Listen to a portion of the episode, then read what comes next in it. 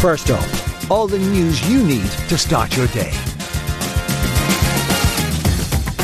Good morning. You're listening to Newstalk with me, Shane Beatty. It's Monday, June 12th. I hope you're well. Coming up.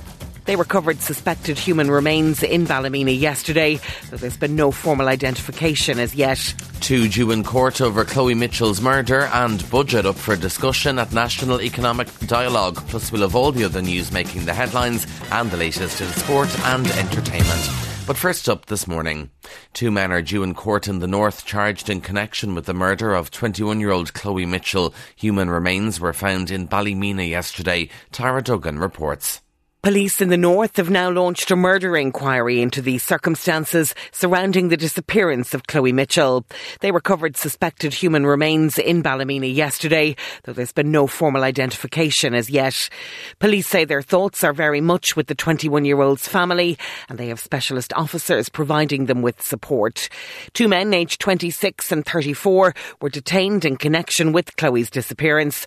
They're due before Ballymena Magistrates Court later today. The 26 six year old is charged with Chloe's murder, the other with assisting an offender. The key opportunities and challenges facing the country ahead of the budget will be discussed today. The Taoiseach and ministers are attending the National Economic Dialogue in Dublin. Newstalk's political correspondent Sean Defoe reports.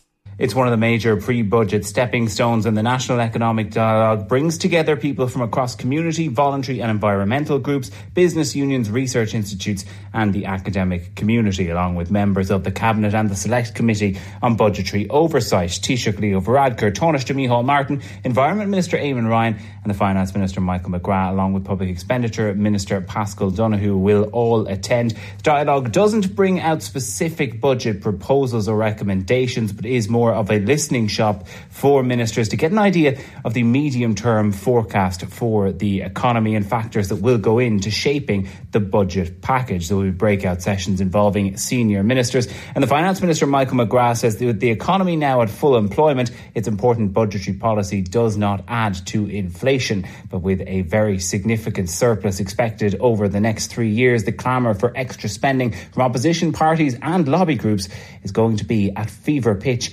even this far out from October's budget. Four unaccompanied children seeking protection have been forced to sleep rough for as long as six weeks. That's of deep concern to the Irish Refugee Council in its new report on the impact of homelessness on people seeking protection. Almost 1,400 asylum seekers have been homeless for up to 10 weeks since the government failed to accommodate them. Irish Refugee Council CEO Nick Henderson says some of those ending up on the streets have been pregnant women. Within that group of people, there has been couples and seven women, and indeed two women who have been pregnant.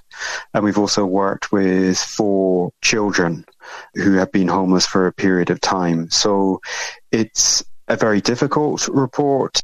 There are calls for a public tribunal to investigate allegations of bullying and sexual abuse in the Defence Forces. The Women of Honour group will meet the Taoiseach and Tánaiste later today to outline their concerns. The organisation has campaigned over the alleged abuse of female soldiers and says a recent independent review was not satisfactory. Diane Byrne, retired Army captain and spokesperson for Women of Honour, says they'll go into the meeting with key points they want addressed.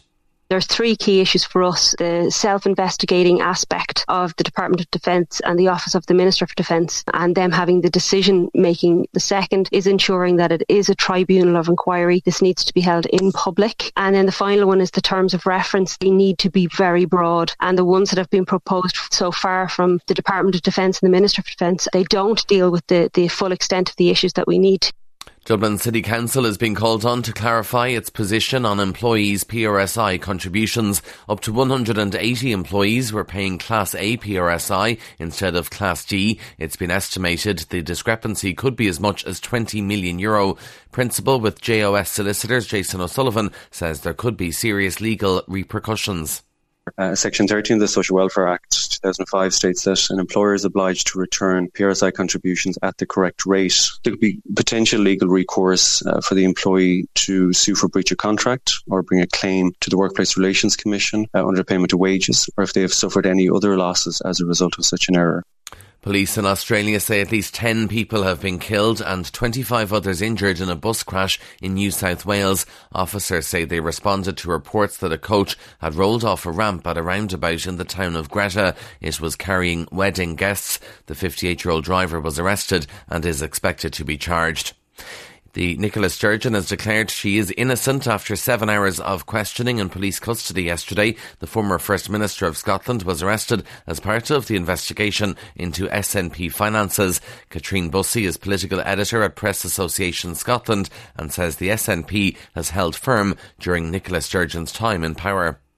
For a lot of that time, the SNP has been phenomenally successful. They are by far and away the dominant party in Scotland. And even at the moment, they are still ahead of Labour and the Conservatives in the polls in Scotland. In entertainment news, the Dark Knight star Colin McFarlane says he's been diagnosed with prostate cancer. The 61 year old actor says he discovered his condition nine months on from his brother's own diagnosis. He says he gets tested regularly after learning of the disease's prevalence among black men. And in sport, in GAA, the draw for the Tailteann Cup quarter-finals takes place this morning. The four group winners will play against the four winners from the preliminary quarter-finals on Saturday. Antrim, Cavan, Limerick and Meath will be in Bowl 1. In Bowl 2 will be Carlow, Down, Laois and Wexford. And that is first up for this morning. Please start your day with us again here tomorrow. In the meantime, you can check out all the news you need on newstalk.com.